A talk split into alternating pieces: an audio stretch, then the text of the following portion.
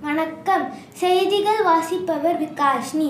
திருச்செங்கோட்டில் ஐம்பத்து ஒரு ஆண்டுகளுக்கு பின்னர் ஆறுமுகசாமி கைலாசநாதர் திரு தேரோட்டம் சீனா உள்ளிட்ட வெளிநாடுகளின்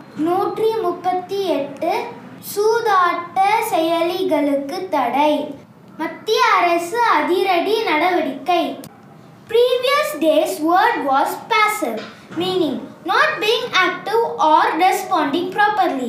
Example She was passive because she did not sleep last night. Today's word for the day is sympathy, spelled as S Y M P A T H Y. Thank you.